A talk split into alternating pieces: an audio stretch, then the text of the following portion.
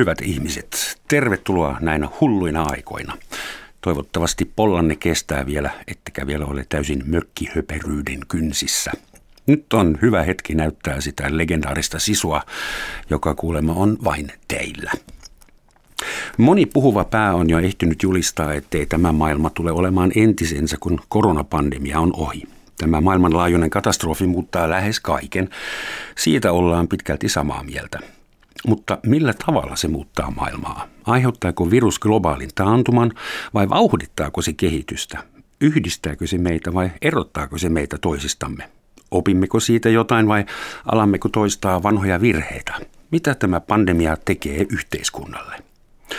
Sitä mietitään tänään täällä ja kanssani täällä istuvat desinfioituna ja turvavälin erottamina Ellun kanojen muutostoimiston tutkimuspäällikkö Elina Kiiski ilman väliviiva Kataja. Huomenta, tervetuloa. Hyvä. Ja futuristi Perttu Pölönen. Huomenta. Huomenta. Tervetuloa ja kiitos kun uskalsitte vielä tulla fyysisesti tänne Pasilaan. Niin, miltä teistä tuntuu tämä pandemia? Aloitetaan siitä, että onko suhtautumisenne koronaan viime viikkojen aikana kenties muuttunut? Kiristyykö pipo vai missä mennään? No onhan se silleen vaikea niin kuin kansalaisena tietää, että mikä on oikea määrä huolta. Koska tuntuu, että se menee tosi herkästi yli tai alle. Että joko sä ylireagoit ja sä oot hysteerinen ja aivan liikaa, niin kuin kaikki jotenkin on niin kuin vaaraa. Ja sitten on toisaalta tuntuu, että se on hyvin herkästi sitä, että no nyt sä et ota ollenkaan tätä tosissaan. Ja semmoinen kultainen keskitie näyttää olevan tosi kapea. Niin on se niin kuin itselläkin koko ajan niin kuin etsii sitä balanssia, että, että missä kohtaa niin kuin oikeasti kannattaa niin kuin ottaa varmon päälle ja missä kohtaa se menee jo yli. Niin vaikea sanoa. Koko ajan tuntuu, että kun ei ihan tiedä, että mihin tilanne elää, että ollaanko me niin nähty se huippu vielä vai ei, vai onko tässä niin menossa pahempaan suuntaan, niin joka päivä, joka viikko, niin pitää kyllä olla korvat silmät auki. Missä sun oma raja kulkee? Tuli esimerkiksi mieleen, kun piti käydä kaupassa, kun ei ollut kahvimaitoa, niin mietittiin, että jonan kahvi mustana ja ei käydä kaupassa tämän mm. kerran. onko sullakin jo tuommoisia? No joo, ja sitten ehkä enemmänkin kyllähän ne samat lainalaisuudet pätee tietenkin kaikkialla, että jos nyt ei vaan koske mihinkään hanskat kädessä ja joku huivi sulla ja pitää sen turvavälin, niin ainakin vähän paremmalla omalla tunnolla voi mennä sitä kahvimaitoa hakemaan. Mutta tota, kyllä mieluummin niin kuin harva maito on niin tärkeä, että sitten tuntuu, että ei se nyt haittaisi vähän kotona onkin enemmän. Kyllä joillekin nuorille ihmisille maito on äärimmäisen tärkeää, muistaakseni. Elina, mikä, mikä, miten sun oma elämä on muuttunut? No onhan tämä ollut tosi erikoista aikaa. Meillä on, meillä on kaksi pientä lasta, ollaan kotona, yritetään tehdä töitä, tosi paljon töitä ja yritetään sitä arkea säätää. Eli se arki on ollut aika, aika jännittävä ihmiskoe tässä viime viikkoina. Se on ollut toisaalta ihan sit hauskaakin, että on sen vapaa-aika on kuitenkin kulunut perheen kanssa ja luonnossa ja tosi tämmöisten yksinkertaisten asioiden äärellä. Eli se on ehkä ollut semmoinen niin iso muutos, mikä on niin omassa arjessa sitten tuntunut. Totta kai huolestuttaa ja sitten samalla kun mulla on pitkä tämmöinen ennakointi tulevaisuustausta, niin onhan tämä sitten samaan aikaan ammatillisesti tietysti hirvittävän mielenkiintoista. Niin miksi et sä tätä ennakoinut? Kyllähän tätä ennakoitiin. Kyllä tätä on ennakoitu. Ei vaan mitään niin kuin ennakoinnissa ei voi ennustaa, mutta voidaan niin kuin nähdä erilaisia mahdollisia tulevaisuuksia. Kyllä jokainen, joka on tulevaisuustiedon tai ennakoinnin kanssa ollut tekemisissä, niin on, on ollut hyvin tietoinen, että jotain tällaista on odotettu tapahtuvaksi. Eli, eli se ei ole sinänsä yllätyksestä tämmöinen tiiviisti yhteenkytkeytynyt globaali järjestelmä, niin on myös haavoittuvainen. Eli se on ollut ihan, ihan hyvinkin tiedossa. Mutta se, että mikä se on se, mikä sen niin kuin dominoefektin aiheuttaa, niin hmm. si, sitä ei kukaan voi niin kuin ikään kuin ennustaa, että nyt se on sitten tämä. Ja hmm. vaikka olisikin jotain semmoisia niin kuin tapahtumia, mitä voidaan ennakoida tai ennustaa, niin se on hyvin vaikea sanoa, että missä ja miten ja miksi ja milloin. Eli vaikka me tiedettiin, että okei, pandemia tulee varmaan jossain kohtaa puhkeamaan, ihan samalla tavalla kuin me tiedetään, että talous tulee joskus vielä näkemään laman, ja me tiedetään, että toinen metsäpalo tulee vielä syttymään, mm. niin se on silti tosi vaikea sanoa, että missä se tapahtuu, miksi se tapahtuu, milloin se tapahtuu.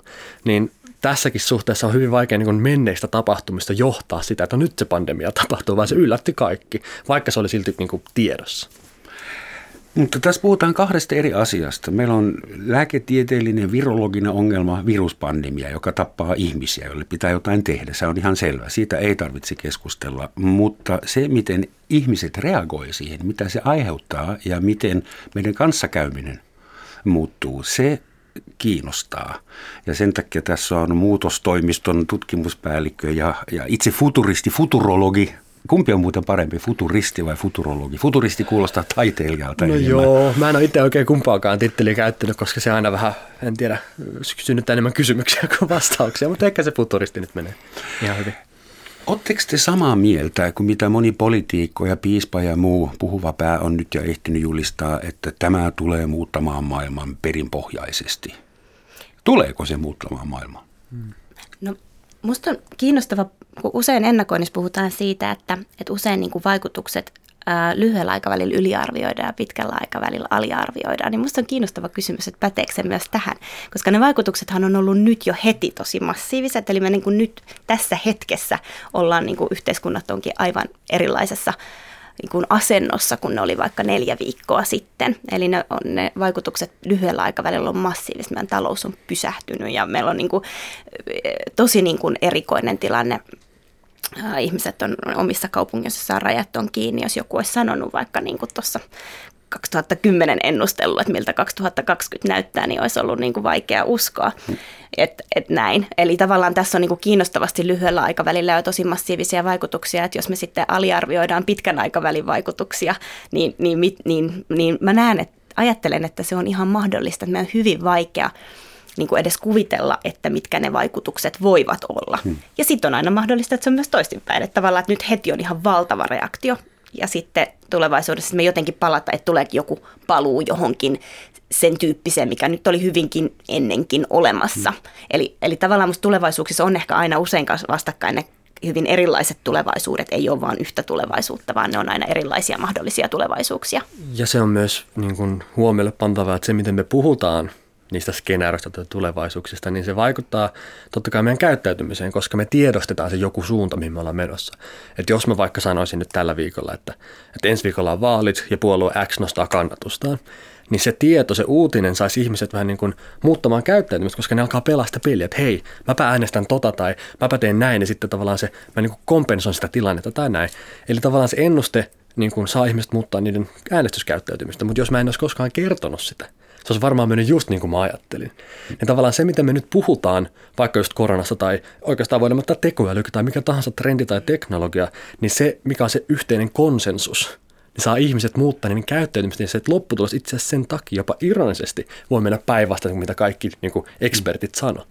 Niin tavallaan se, että me puhutaan tulevaisuudesta, niin ehkä tarkoituskaan on niin kuin osua oikeaan, vaan niin kuin synnyttää sitä ajattelua ja tavallaan skenaarioita, että me pystytään reagoimaan, kun se muutos tapahtuu. Niin tässäkin on hyvä niin kuin pitää mielessä, että, että, että se on hyvä, että näitä niin kuin pallotellaan ja pyöritellään, vaikka monesta voi tuntua, että niin, onko tämä nyt mennyt jo yli. Mutta kyllä me koko ajan opitaan jotain. Päästäänkö me nyt huonoista johtajista eroon, koska tällainen kriisi, nythän erotetaan jyvät akanoista, jotkut johtohahmot hoitavat tämän esimerkillisesti ja avoimesti, jotkut kieltävät sen vielä täysin ja sitten on kaikkea siltä väliltä. Niin onko syytä toivoa, että kaikki tyhmät johtajat häviävät ja me saadaan parempia tilalle? Mä en Vai tiedä, koska, koska, niin, koska voiko tässä käydä myös niin, että monet käyttää tätä kriisiä niin kuin vipuvartena sitten tavallaan ajaa omaa agendaa, koska kun tulee huolta, epävarmuutta, epätietoisuutta, niin me halutaan turvaa, me halutaan niin kuin selkeyttä, me halutaan niin kuin vastauksia, niin käykö tässä niin, että, että me niin kuin aletaan tukeutumaan johonkin semmoisen, joka lupailee meille niin kuin jotenkin helppoja ratkaisuja ulos. Että tavallaan voi olla, että ei ne huonot johtajat niin katoa, vaan saa uuden kanavan tästä. Niin tarkoittaa, että kriisiaikana kansa tar- haluaa vahvaa johtohahmoa. Näetkö semmoisen vaaran myös? Ja no, tässä on kyllä varmaan niin kuin politiikan osalta tietysti ollut nyt ihan hirvittävän selkeää se, että, että sillä on väliä millainen johto sulla on, millainen hallinto sulla on, niin on yhtäkkiä ihan täysin kir- päivän kirkasta ollutkin, että ei se mihinkään olekaan kadonnut se valtio ja yhtäkkiä me niin kuin hyvinkin tottelevaisesti käydään riviin ja pysytään kotona ja, ja noudatetaan näitä ohjeita. Tämä on kuitenkin ollut nähtävissä, että tämä on pystytty toteuttaa aika lailla ympäri maailmaa, jos on ollut sitä poliittista tahtoa näin tehdä.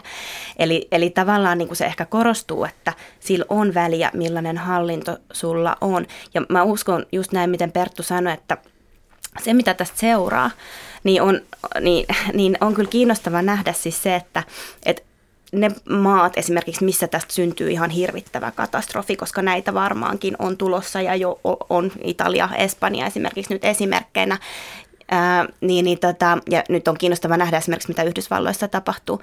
Että jos, jos se maa jolla ajautuu ihan kaaukseen, koska siellä on tosi hu, hu, niin kuin epä, epätasa-arvoinen ter- terveydenhuoltojärjestelmä tai että ihmiset käyvät töissä, koska ei ole niin kuin mahdollista olla pois töistä ja saada siitä silloin palkkaa tai että on niin kuin sosiaaliturva on niin kuin aika, aika heikko. Eli kaikki nämä tekijät sit vie sitä kohti, että, että, että voi olla nähtävissä aika ison mittaluokan katastrofi. Niin kiinnostavaa on sitten se, että miten, se, niin kuin, miten, se sit, miten sitä katsotaan jälkikäteen, että, että vaihdetaanko ne johtajat ja halutaanko, että okei nyt me rakennetaan parempaa tulevaisuutta, parempaa niin kuin yhteiskuntaa, yritetään unohtaa nämä kahtia ja mietitään, että miten me luodaan niin kuin yhteiskunta, jossa niin kuin nämä systeemit toimii, jotta kun seuraava kriisi tulee, niin me pystytään vastaamaan siihen. Vai käykö niin, että se ikään kuin just kapitalisoidaan se kurjuus ja se pelaa populistien pussi, joka on myös ihan niin kuin yhtä mahdollista. Et ehkä tuohon, mitä Perttu tuossa vielä aikaisemmin sanoi tuosta tulevaisuudesta, että miksi on tärkeää käydä sitä keskustelua tulevaisuudesta itse asiassa nyt, niin mä oon tosi vahvasti kanssa samaa mieltä, että tulevaisuus on aina asioita, jotka tapahtuu, mutta sitten ne on myös asioita, joita me valitaan. Ja sen takia, jotta me pystytään valitsemaan, se tulevaisuus ikään kuin valitaan joka päivä, ja kun ne kriittiset valinnat tehdään, niin meillä pitäisi olla näkymä siihen, että mitä me halutaan valita ja millaista tulevaisuutta me ollaan rakentamassa. Tämä on osittain asia, mitä meille tapahtuu, mutta aika suurilta osin myös asia, mitä me teemme itsellemme. Meillä on noin miljoona todettua koronatapausta maailmassa ja meillä on kaksi miljardia ihmistä istumassa jonkin asteisessa kotiarestissa tällä hetkellä. Se on aika massiivista. Mun tuli mieleen, että viime vuosina ehkä myös uuden some, sosiaalisen median ansiosta, niin eh, monessa maassa kansalaisten luottamus omiin hallitsijoihin on kärsinyt, laskenut ennestään. Jos ajattelee esimerkiksi keltaliivit Ranskassa, niin nyt ei ole keltaliiviä enää kadulla Ranskassa tällä hetkellä, mutta siis just siinä on suuri kontrasti, että Ranskassa oltiin joka viikko osoittamassa mieltä ja nyt ollaan kaikki kotona. Kuinka kauan teidän mielestä – kestää, kunnes ihmisten tyytymättömyys räjähtää. Mä menen, että Los Angelesissa on välillä jo mellakoita ihan ilman koronaa ja Ranskassa ja Saksassa ja muuallakin. Että kuinka pitkään meidän yhteiskuntarauha kestää mm. tätä? Tämä on hyvin kiinnostava aihe. Mä kuulin semmoisen sitaatin kerran, että, että niin kuin jokainen niin kuin yhteiskunta on yhdeksän aterian päässä niin kuin mellakoista. yhdeksän aterian? niin, että tavallaan Miksi jos, juuri yhdeksän? En, en, en, en osaa tarkemmin sanoa, mutta se ajatus tavallaan, että kun ne perusasiat niin kuin alkaa sakkaamaan tai me ei onnistu, me ei pystytä jotain ihan perustarpeita täyttämään, niin se voi hyvin nopeasti tulla tavallaan se, se, se tilanne, että me niin kuin tulee sitä kansalaistottelemattomuutta tai kapinaa tai muuta. Ja tämä on ehkä jonkinlainen nyt niin kuin, testi myös niin kuin ehkä kansakunnalle siinä, että kuinka paljon meillä on sitä sinnikkyyttä ja kärsivällisyyttä ja kuinka paljon me autetaan naapuria. Että asiat, mitkä ei näy tai ole koskaan niin kuin realisoitunut missään BKT tai niin kuin tutkimuksissa tai, tai tilastossa tai käyrissä, niin nyt kaikki se semmoinen niin kulttuurillinen ehkä mitataan, että, tota, että puhalletaanko me yhteen hiileen vai ei. Koska yleensä kun kriisi tapahtuu, niin se joko tekee meistä itsekäämpiä tai se tekee meistä yhteisöllisempiä. Että joko me aletaan niin kuin hamstraamaan ja pelaa omaa pussia pidetään omasta toimeentulosta huolta, tai sitten me huomataan, että heistä naapurin vanhaa mummoa tai vare pitää auttaa. Niin mä oon mun mielestä nähnyt jo merkkejä niin kuin tästä jälkimmäisestä, että se on tuonut meitä yhteen, mikä mä uskon, että, että on myös niin kuin se on ollut hienoa nähdä, että, että kyllä meissä on se niin kuin tietynlainen kollektiivinen niin kuin halu auttaa. Mutta tässä kohtaa koronan suhteen pitää niin kuin muistaa se, että, että se oma pärjääminen ei riitä. Että, että se ei pitäisi katsoa sitä omaa napaa, koska jos, jos meidän ympärillä ihmisillä ei mene hyvin, niin ei meilläkään silloin mene hyvin. Hmm. Että tavallaan tämmöiset kriisit on nostanut ihan eri tavalla arvostukseen tietyt kriittiset niin kuin ammatit yhteiskunnassa mitkä periaatteessa mahdollistaa kaiken muun työn. Jos miettii varhaiskasvattajia tai roskakuskeja tai, tai, tai niin kuin ihan semmoisia, mitkä ehkä aikaisemmin on näkynyt niin kuin arvostuksen. Nyt me huomataan, että ilman näitä, niin kukaan meistä ei voisi tehdä niin mitään. Joo, niin, näkee roska-auton, että Aa, ne on vielä kadulla, kiva. Mm. Tai koko hoitoala tai maanviljelijät, siis mm. kyllä te tiedätte. Niin tämä on musta niin kuin myös aikamoinen mahdollisuus meille nähdä, että tota, että tämä on se pohja, mitä meille on vara menettää. Jos nämä ei pärjää, nämä ihmiset, niin kukaan muukaan meistä ei pärjää. Näetkö se sen yhtä positiivisena? No, no oikeastaan ehkä kaksi, kaksi huomiota tuosta. Eli allekirjoitan kyllä tuonne, että se on, tämä on tehnyt todella näkyväksi, ketkä tätä yhteiskuntaa pyörittävät. Ja ne on yleensä hyvin niin kuin pieni palkkaset ihmiset, jotka tekee työtä, jolla niin kuin todella on tarkoitus. Ja nyt meistä ei kukaan voi välttyä näkemästä sitä. Ja se, että tavallaan se, että me ollaan yhdeksän aterian päässä mellakasta, niin se on musta itse asiassa aina tosi, tosi hyvin kuvattu sitä, että sitten loppupeleissä kyse on myös siitä, että mitkä ne resurssit on, mitä kenellekin annetaan ja jaetaan ja olisin aika yllättynyt, että jos tämän jälkeen ei niin kuin olisi ilmassa sitä, että niin kuin aika kovatkin vaatimukset siitä, että pienipalkkaisten alojen ihmiset, jotka tätä yhteiskuntaa pystyssä pitää, niin saisi sen arvostuksen, mikä heille kuuluu. Ja sit, että nyt on tosi vaikea väistää sitä jotenkin vastuuta näkemästä sitä. Eli tämä on varmasti niin kuin yksi, yksi kysymys siitä. Sitten tämä toinen on just tämä niin kuin yhteisöllisyys, mitä tämä meissä herättää – niin me tullaan aika nopeasti siitä sit just jälleen sen yhdeksän aterian päähän, mikä sitten liittyy siihen, että pelaako, se huolto, että pelaako meillä huoltovarmuus, onko meillä systeemit olemassa. Nythän oli musta kiinnostavaa, että Suomessa avattiin nämä huoltovarmuusvarastot mm-hmm. ja, ja siellä oli, on, on pidetty huolta siitä kriisin kestävyydestä niin kuin hyvinä aikoina, se on tosi olennaista. Ja, ja tämä on niin kuin mun mielestä niin kuin tärkeä kysymys, eli tavallaan kun tullaan sitten siihen, että meiltä riittää solidaarisuutta varmasti muille, kunhan ne perustarpeet just täyttyy. Mm. Eli me saadaan ruokaa, meillä pysyy kodit lämpiminä, me voidaan käydä varma siellä metsässä ulkoilemassa, mutta sitten jos nämä rupeaa sakkaa, jos meiltä rupeaa roppumaan ruokakaupoista, tai meillä ei meillä ei ole yksinkertaisesti, tavallaan että kriisi jostain syystä pitkittyisi sillä tavalla, että jotenkin niin kuin turvaverkot katoaisi, että, että ihmiset jäisi niin kuin täysin rahattomiksi tai että niin kuin tulot lakkaa. Monet on tällä hetkellä niin kuin siinä tilanteessa firmat, firmoissa käydään YT-neuvottelu, on tosi vaikea tilanne taloudellisesti ja niin kuin tässäkin nyt valtio on niin kuin rientämässä apuun ja turvaverkko pelaa. Eli tässä niin kuin näkee sen, että, niin kuin, että miten se valtio on nyt niin kuin resilientti tässä tilanteessa. Tanskassa tehtiin iso yhteiskuntasopimus että ihmis, valtiot maksaa palkat, että ihmisiä ei irtisanota. Eli tämän tyyppisiä asioita tapahtuu.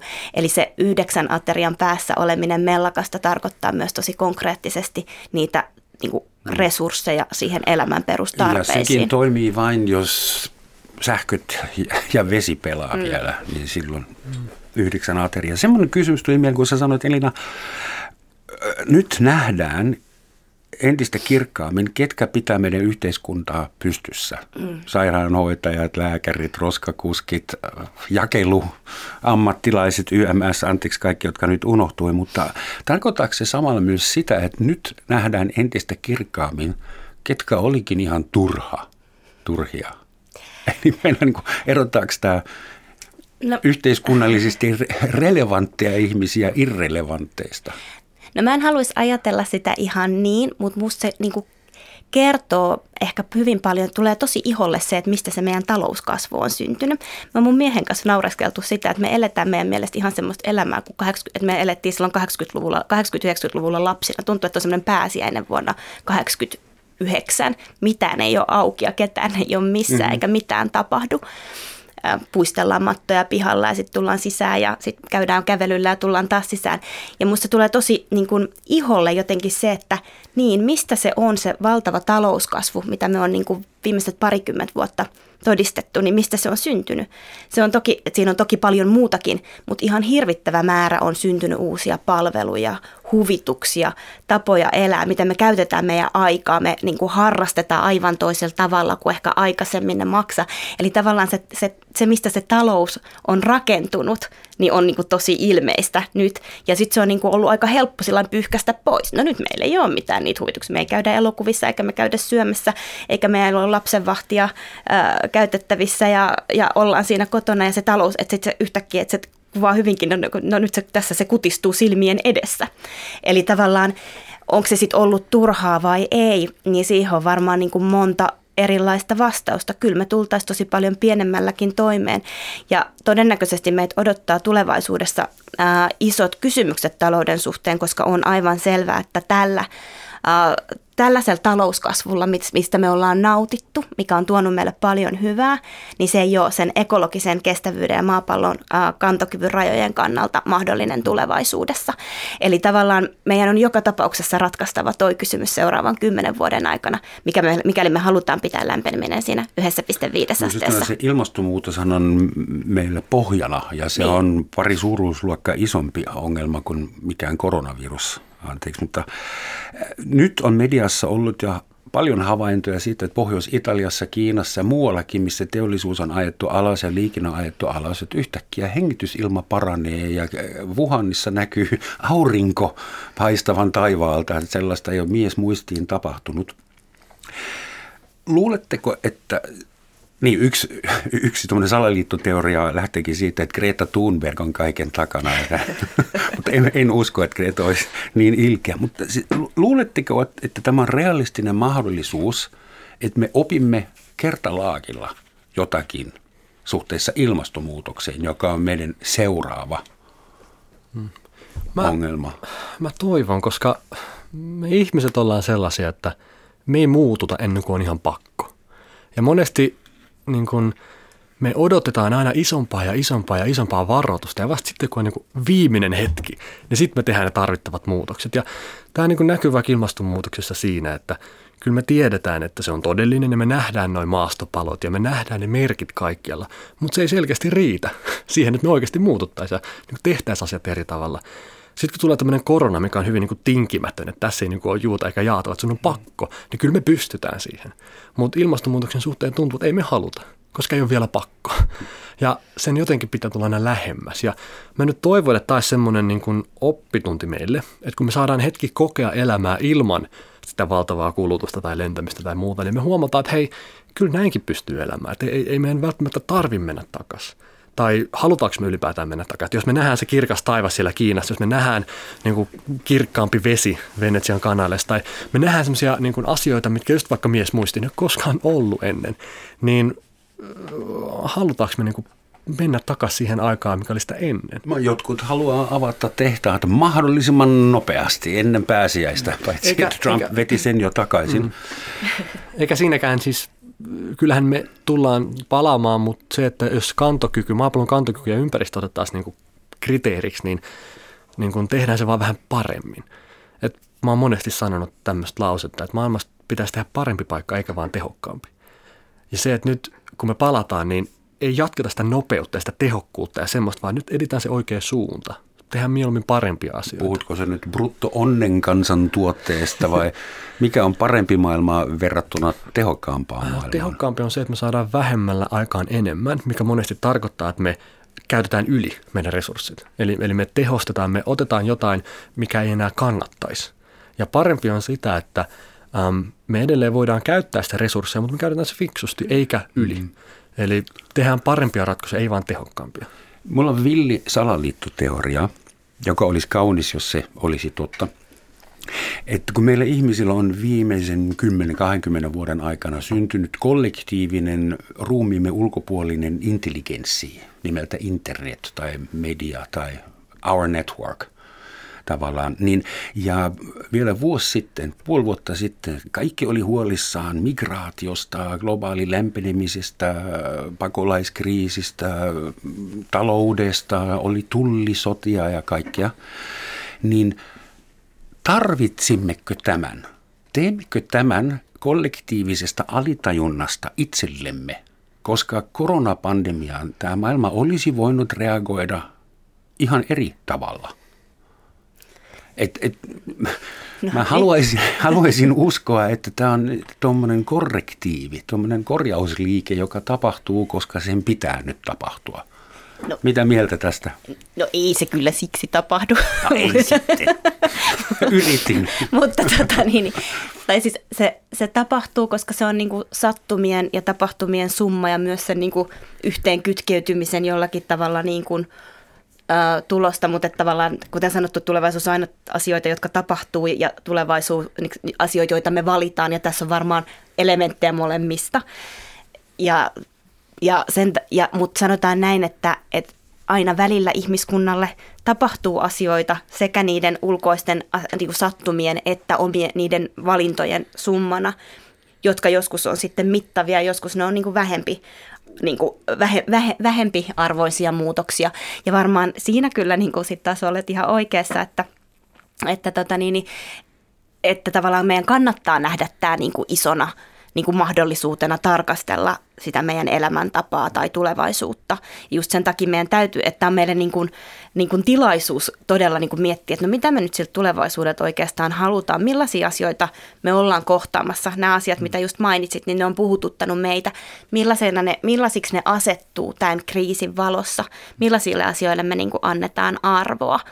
Me ollaan me ollaan Ellunkanoissa julkaisemassa keskiviikkona itse asiassa tulevaisuusraporttia, ja tää, puhutaan ka- nä- näistäkin asioista. Ja siinä me on just pohdittu sitä, että esimerkiksi mikä on tulevaisuudessa niin sellaista, mille me annetaan arvoa, koska me tullaan kohtaamaan nämä maapallon ekologisen kantokyvyn rajat, mitkä tulee muuttamaan taloutta, ne tulee muuttaa arvonluontia, ne tulee muuttaa kulttuuri, se tulee muuttaa politiikkaa, se tulee muuttaa merkityksellisyyttä, se tulee muuttaa kaikkea sitä meidän toimintaa, jota me tehdään sen talouden puitteissa esimerkiksi. Mihin suuntaan? Jos me, jos me halutaan se 1,5 asteen lämpeneminen saavuttaa, niin se tarkoittaa isoja toimenpiteitä seuraavan kymmenen vuoden aikana. Ja se, mutta to, että mihin suuntaan, niin sittenhän se kysymys on se, että mitä me valitaan. Meillä on nyt kymmenen vuotta aikaa valita, valita niin kuin paremmin ja oikein. Tämä aikaikkuna on suunnilleen annettu, mutta sehän ei ole itsestään selvää. Mutta se, mikä on itsestään selvää, on se, että se muutos tapahtuu. Eli jos me jatketaan kuten ennen, että, että jos me korona on ohi elokuuhun mennessä ja tehtaat on pystyssä ja jatketaan kuten ennenkin, eikä kauheasti mietitä ja ollaan sellainen, että nyt me ei voida miettiä tätä ekologista kriisiä, koska meillä on talouskriisi, hmm. niin sitten se muutos tapahtuu silti. Eli sitten se vaan tapahtuu ehkä hitaammin, mutta ne muutokset voi sitten olla niin kuin dramaattisempia, lopullisempia kuin kukaan ennakoi. Ja kyllä mä niin kuin ehkä tämän kriisin valossa haluaisin nähdä, että, että meillä kehittyy niin kuin ymmärrys jotenkin. Meistä monet ei ole elänyt minkään suuren kriisin aikana. Meillä ei ole enää Pertun kanssa muistoa vaikka toisesta maailmansodasta, millaista on ollut. Eikä Roomanillakaan. Niin, mä olin, mä, minä muistan Kuubakriisin, opin kävelemään samalla. Aivan, että tota, et, et tavallaan, että kun, sit, kun se kriisi tulee iholle, niin me pystytään pohtimaan, että halutaanko me valita tietoisesti uusia kriisejä, jotka me, niin koko niin kuin tieteellinen todistusaineisto meille kertoo, että ne ovat tuloillaan. Hmm. Mulle tuli mieleen vertaus, että kun samasta syystä me vaikka niin kuin syödään epäterveellisesti ja huonosti, eikö me liikuta. Ja vaikka me tiedetään, että se on väärin, niin me ei muuteta, muuteta niitä tapoja ennen kuin tulee se sydänkohtaus. Sitten mm. kun se iskee, niin sitten me niin kuin havahdutaan ja me herätään, että hei hetkonen, nyt pitää niin kuin muuttua. Niin olisiko tämä korona niin kuin – olisiko tämä nyt se meidän maapallon sydänkohtaus? Onko se tarpeeksi paha muuttaakseen mm. maailmaa vai tarvitaanko vielä enemmän turpiin? Mutta tämä on just se kysymys. Et mun mielestä tää on niin kun, ei tämän parempaa tilaisuutta tuu päivittää niitä arvoja sinne 2020-luvulle, koska jos tämä ei riitä, niin mikä sitten? Mm. Mutta jos tämä ei riitä, niin kertooko se vaan siitä, että me vielä odotetaan niin kuin, vaikka ilmaston näkökulmasta jotain suurempaa? No psykologiassa on vanha juttu se, että yhteinen ulkopuolinen vihollinen hitsaa kansaa yhteen. Suomessa on semmoinen legenda, että kun toinen maailmansota alkoi, anteeksi, lasketaan kolme eri, siis talvisota, niin ei ollut enää punaisia eikä valkoisia, vaan siinä vaiheessa oli enää vain suomalaisia. Ja nythän meillä on oiva, mikroskooppisen pieni ulkoinen vihollinen, joka ei erota meitä millään perusteella, tai ainakaan millään meidän ymmärtämällä perusteella, niin Toinen vaihtoehto olisi iso meteoriitti, joka lähestyy uhkaavasti maapalloa, mutta korona on siinä mielessä parempi, että sille me voidaan jotakin. Ja se on siitä hyvä, että, että se on niin kuin, se on yhteinen vihollinen siinä mielessä, että mä en tiedä, onko se niin ton parempaa asiaa, mikä yhdistäisi kaikki ihmiset samalla tavalla. Eli, eli jos miettii noita aikaisempia niin kuin pandemioita ja ruttoja ja kuumeita ja muita, niin tämähän on siinä mielessä erilainen, että kun sä vaikka mainitsit internetin, niin nyt meillä on parempi keino jakaa tietoa ja ymmärtää se kuin koskaan ennen. Silloin kun aikaisemmat rutot ja muut oli, niin yksi me ei tiedetty, että mistä se tuli, tai miten se levisi, tai minkälaiset oireet siitä tulee, tai milloin se itää, tai niin kuin miten se parannetaan tai hoidetaan. Siis oli hyvin paljon epätietoisuutta, mutta nähtiin silti, että ihmisiä kuolee ja sairastuu.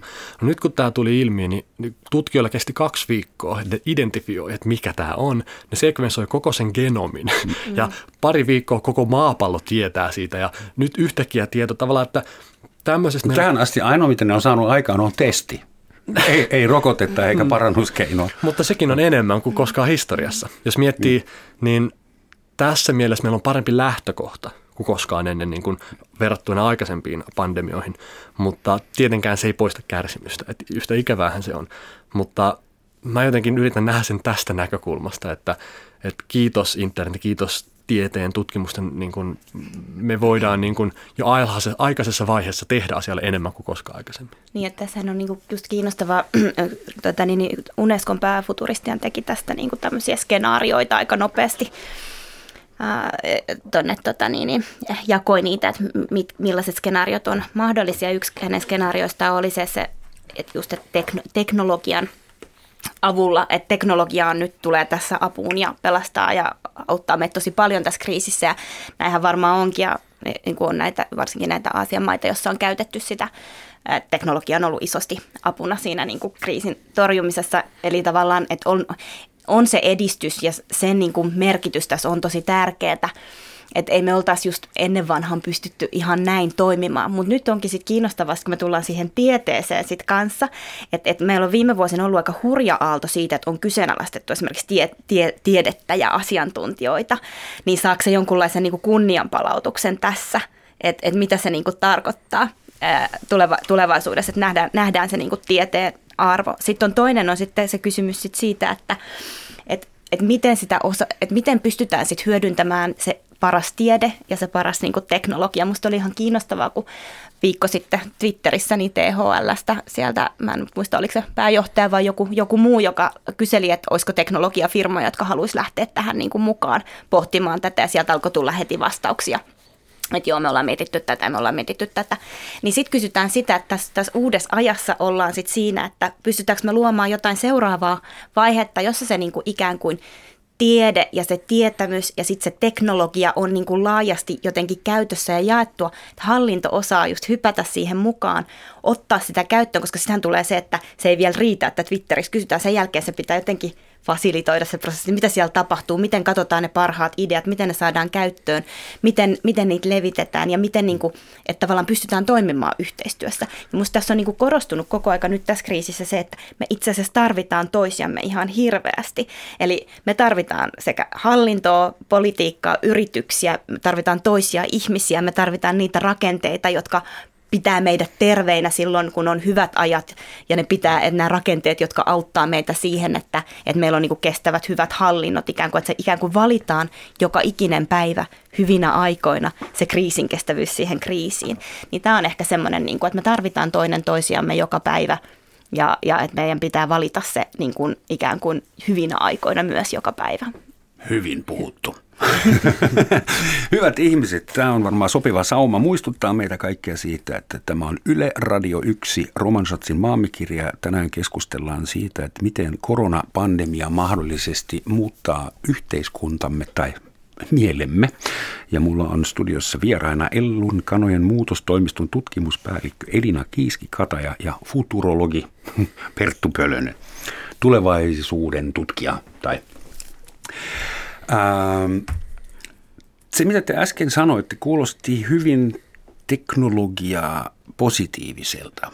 Ja totta kai me tiedetään, että Etelä-Koreassa tämä pandemia on mennyt suht lievänä tähän asti, muun muassa sen takia, että siellä on kännykkäapseilla valvottu ihmisten kokoontumisia, liikkumisia, välimatkoja ja kaikkea semmoista. Ja, ää, ähm, se ei ehkä ole pelkästään hyvä juttu. Maailman tunnetuin whistleblower Edward Snowden antoi Venäjältä käsin videokonferenssissa semmoisen varoituksen, että jos me nyt sokeasti annetaan äh, viranomaisille valtaa tutkia digitaalisesti meidän elämää, elämiä, niin mehän annetaan avaimet käteen periaatteella seuraavalle diktaattorille, kaikki keinot käteen. Ja hän käytti esimerkiksi semmoista esimerkkiä, että kun viranomaiset kyttää meidän aktiivisuusrannekkeita – niin sitten voidaan katsoa, että jos sinä Perttu menet kuuntelemaan presidentin puhetta ja sun pulssi ja sun lämpö ei reagoi puolueen haluamalla tavalla, niin sinut voidaan ottaa sen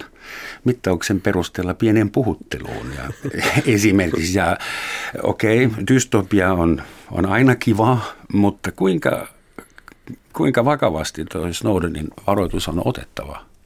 Koska teknologi, nyt huomataan se, että hei, se on easy peasy, se teknologia on meillä valmiina. Me tarvitaan vain se tyyppi, joka painaa nappulaa ja valvoo. Tässä on niin monta asiaa, mitkä tavallaan on samassa puntarissa.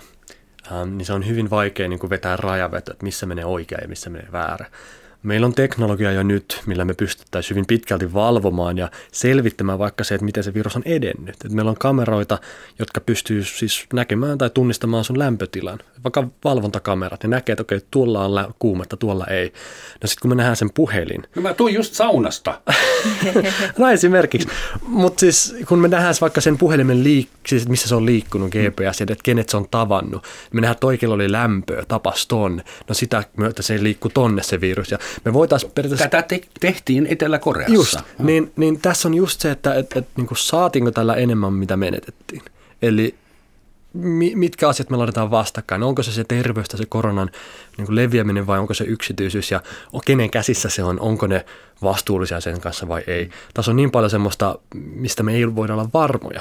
Sen Eurooppalaisessa mediassa mm. keskustellaan nyt jo kiivasti siitä, että mitä meitä vaivaa, miksi emme opi aasialaisilta, mm. jotka äh, ilman mitään estoja pistää kaiken valvontateknologian peliin heti. Ja varmaan oli pelissä jo ennen sitä. Mutta Euroopassa kukaan ei tykkää, että kamera tunnistaa sun nassukadun kulmalla. Niin. Tai no, mittaa sun lämpötilan. Jos miettii nyt lähinnä Kiinaa ja muita, niillä on siis sarsit muut takana, niillä on kokemusta siitä. Niin silloin ne lähtee vähän eri tilanteesta jo heti, kun tulee uusi uhka pandemialle. Meille tämä on kaikille uutta siinä mielessä. Niin Italia etunenässä muut, niin ei sitä ehkä osannut samalla tavalla reagoida, koska se oli niin, niin kuin ennen kuulumaton tilanne. Meillä se ei ole niin uutta, vaan meillä se on jo niin vanha, että me ei muista. Meillä on ollut rutto ja kaikenlaisia kolera. Mm. Mua huolestuttaa varmaan senkin takia, että alan itsekin olla jo vanha – Miten tämän kriisin jälkeen maailmalla suhtaudutaan vanhoihin ihmisiin? Olen itse jo kuullut vierestä semmoisen keskustelun, että miksei anneta vaan, meillä on muitakin eläkepommia kaikki, että annetaan noiden kuolla, niin sitten säästytään paljon rahaa ja voidaan Siis on äärimmäisen kyynisiä ajatuksia. Ja nyt ollaan tilanteessa, jossa kaksi miljardia ihmistä on kotona – ja suurin osa luulee, että me ollaan kotona enimmäkseen vanhojen ihmisten takia, että me suojelemme mummia ja sillä tavalla. Totta kai sekin on ehkä vähän illuusio, mutta kun meidän mummien ja vaarien takia meidän kaikki bisnekset ja lomamatkat ja perheelämät menee nyt päin hemmettiä, niin tuleeko tämän jälkeen sitten semmoinen homma, että, että ei enää vanhuksia. Ne on pilannut koko vuoden 2020 An, niin, mä ylipiirrän tämän, että tulisi selväksi. Mutta se mua vähän huolestuttaa, niin. että koska vanhat ihmiset, niihin on suhtauduttu jo nyt vähän niin kuin, no ne on niin kuin yhteiskunnan ylijäämää ja niitä alkaa olla yhä enemmän ja enemmän ja pommista jopa puhutaan. Mm.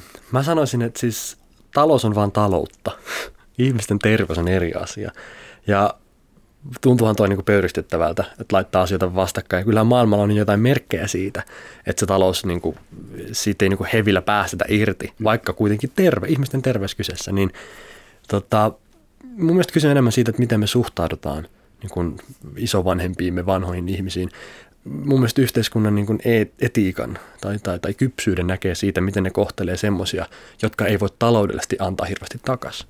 Hehän antoivat jo. Antoivat jo, niin. mutta niin kuin enää. Tavallaan, että edelleen meidän tehtävä niin kuin on pitää huolta lapsista, vanhuksista, kaikista niistä, niin kuin, josta jotenkin näkee sen, että, että, että miten me kohdellaan semmoisiakin ihmisiä. Niin se on päivän selvää, että... että Useissa mm. valtioissa nyt keskustellaan jo julkisesti siitä, että kumpi, siis saako lääke olla pahempi kuin itse tauti. Mm. Jos ajetaan koko talous alas, niin siihen kuolee vielä enemmän ihmisiä ja, ja tapahtuu sosiaalista pahuutta kotona hakataan lapsia ja alkoholiongelmat kehittyy ja mm. semmoinen siis, kumpi katastrofi on sitten se isompi? No Saako on, näin edes ajatella? No onneksi, onneksi vaikuttaa, että suuri osa maista on valinnut toisenlaisen strategian ja suuressa osassa maista se keskustelu on toisenlaista.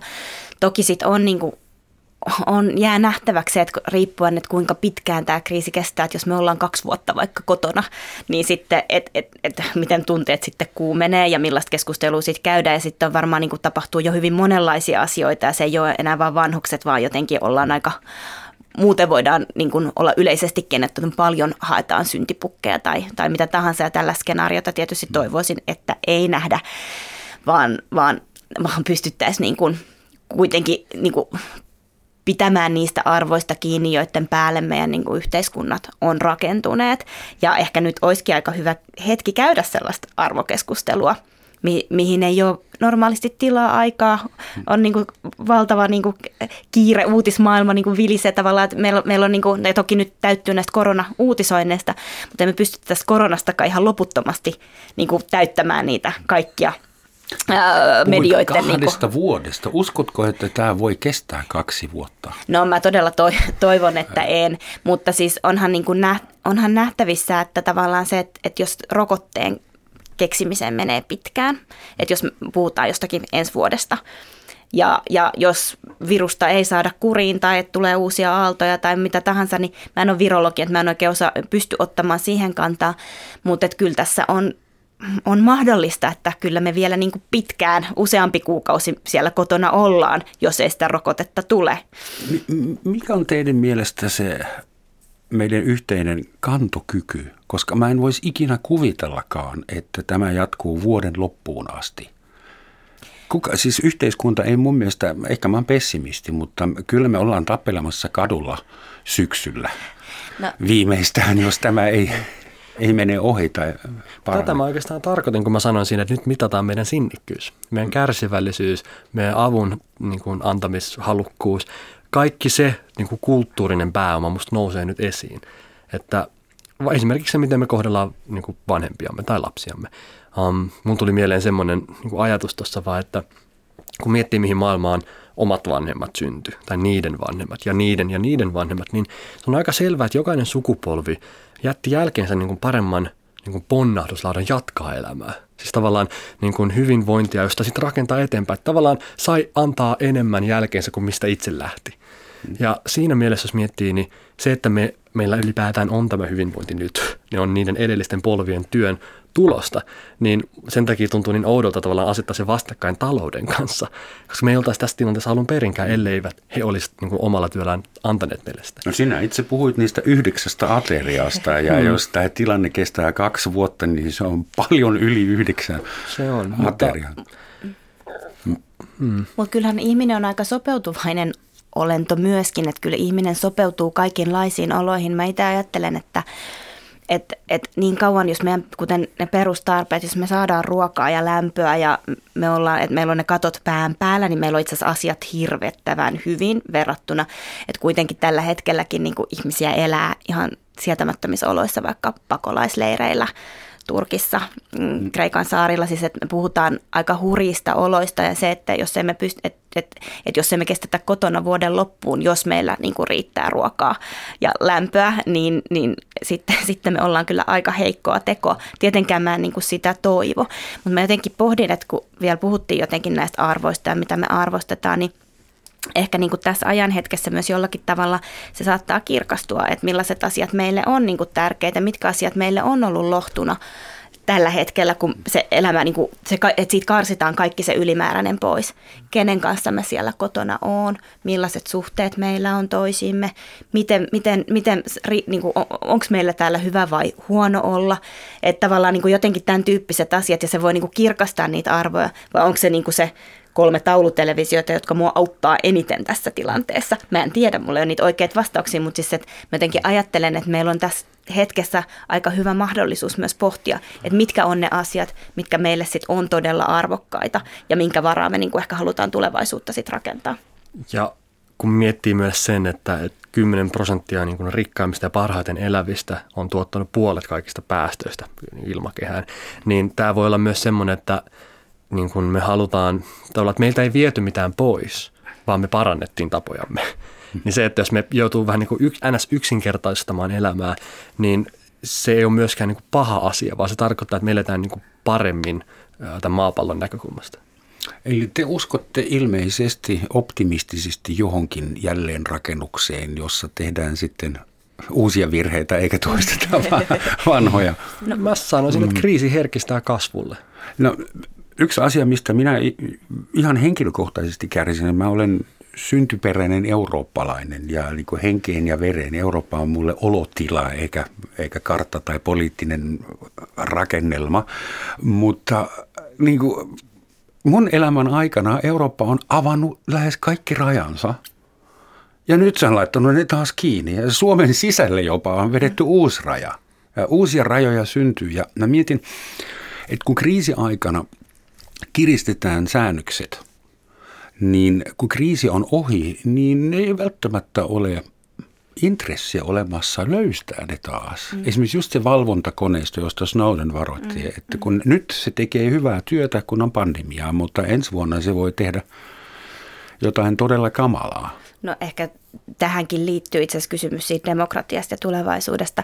Meillä on, meillä on tullut viimeisen 10-15 vuoden aikana valtava määrä uutta teknologiaa ja ja me ollaan itse asiassa tosi vähän puhuttu siitä, että mikä, mitä se tarkoittaa meidän demokratialle. Meillä on tosi vähän jotenkin itse asiassa laitettu semmoisia niin jotenkin isosti paukkoja siihen, että me mietitään, että mikä on se niin kuin 2000-luvun demokratia näillä niin kuin teknologisilla reunaehdoilla. Ja sitten siihen tulee nyt, nyt itse asiassa uusi kerros ikään kuin tämän koronakriisin myötä, koska me ollaan tehty aika paljon toimenpiteitä, millä on ollut niin kuin vaikutusta, jotka menee jotenkin meidän niin kuin dem- demokratioiden niin kuin ytimeen tai, euro, tai euro sen varan, niin kuin, että minkä, millaisten ideoiden varan vaikka Eurooppa on rakennettu, se menee niiden ytimeen.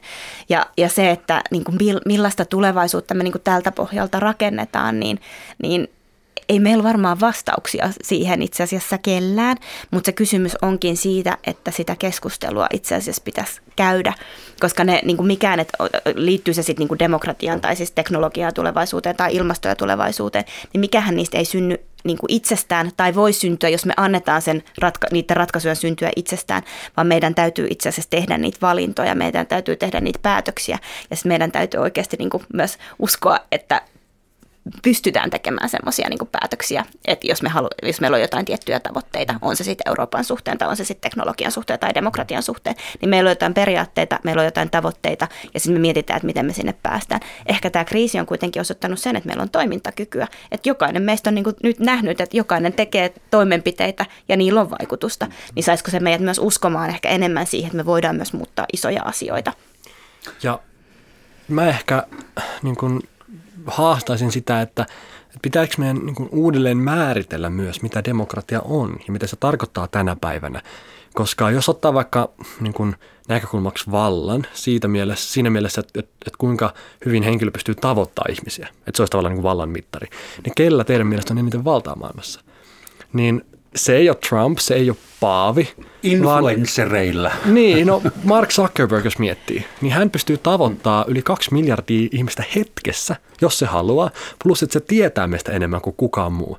Niin tämmöisessä kriisitilanteessa tavallaan nämä tulee niin kuin päivänvaloa, että kuka saa niin kuin vaikutettua meihin nopeasti, niin Facebook auttoi. Tiedätkö, että siellä vaikka viesti levisi tai sitten jos jotain huonoa tapahtuu siellä. Eli vaikka nyt yksi päivä, kun Facebook oli vähän väärin bännännyt uutisia, ylenkin uutisia, niin me huomataan, että hetkonen, että nyt yksi alusta niin laittoi ihan koko pelisäännöt uusiksi. Niin tämmöisissä niin kuin kriisitilanteissa pitää myös miettiä, että no se, miten me ollaan ennen ajateltu, vaikka demokratia ja valta, niin pitääkö meidän vähän uudelleen määritellä, että kellä itse asiassa on niin kuin mahdollisuus vaikuttaa ja kellä ei.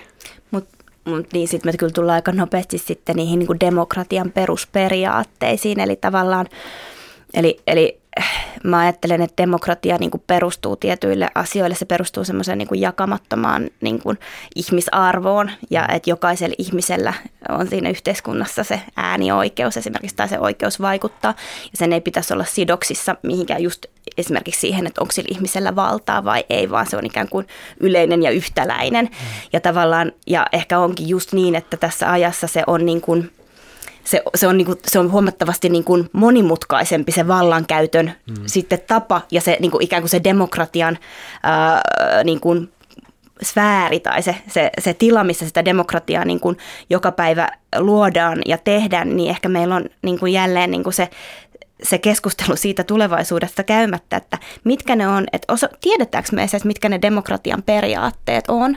Eli meidän pitäisi niin kuin jotenkin mu- ehkä muistuttaa meitä itseämme niin kuin siitä uudestaan tällä ajan hetkellä. Mm. mikä on, meillä ei ole edes oikein kunnolla Suomessa sanaa siihen. Että kun, Demokratioita on monenlaisia. Siitä on monenlaisia. meillä on parlamentaarinen semmoinen. Kyllä, mutta mä ajattelen aina aika usein pohdin tämmöistä niin kuin, civics, niin kuin, että englanninkielessä mm-hmm. puhutaan civics, että meillä on tämmöinen niin kuin, ehkä Suomessa nyt tässä kansalaistaito. Kansalais. Mutta se on aika niin kuin musta ohut siihen ymmärrä, että meillä pitäisi olla käsitys itsestämme, että keitä me ollaan kansalaisina, keitä, keitä, miten meitä hallitaan, miten me osallistutaan siihen niin kuin, uh, vallan käyttöön ja tavallaan mitkä on ne ikään kuin perusoikeudet, mitkä meille takaa sen osallistumisen siihen valtaan, miten me pidetään siitä huolta tällaisena aikana, kun sitä valtaa pystytään käyttämään niin monella tavalla ja miten me ikään kuin vaalitaan sitä meidän demokratiaa tässä ajassa? Ja miten se ikään kuin just, että miten se demokratia hyppää siihen 2000-luvulle niin, että se säilyttää ne perusperiaatteet ja että me niin kuin ollaan tosi tietoisia niistä, jotta me voidaan toimia demokraattisesti myös siinä ajassa,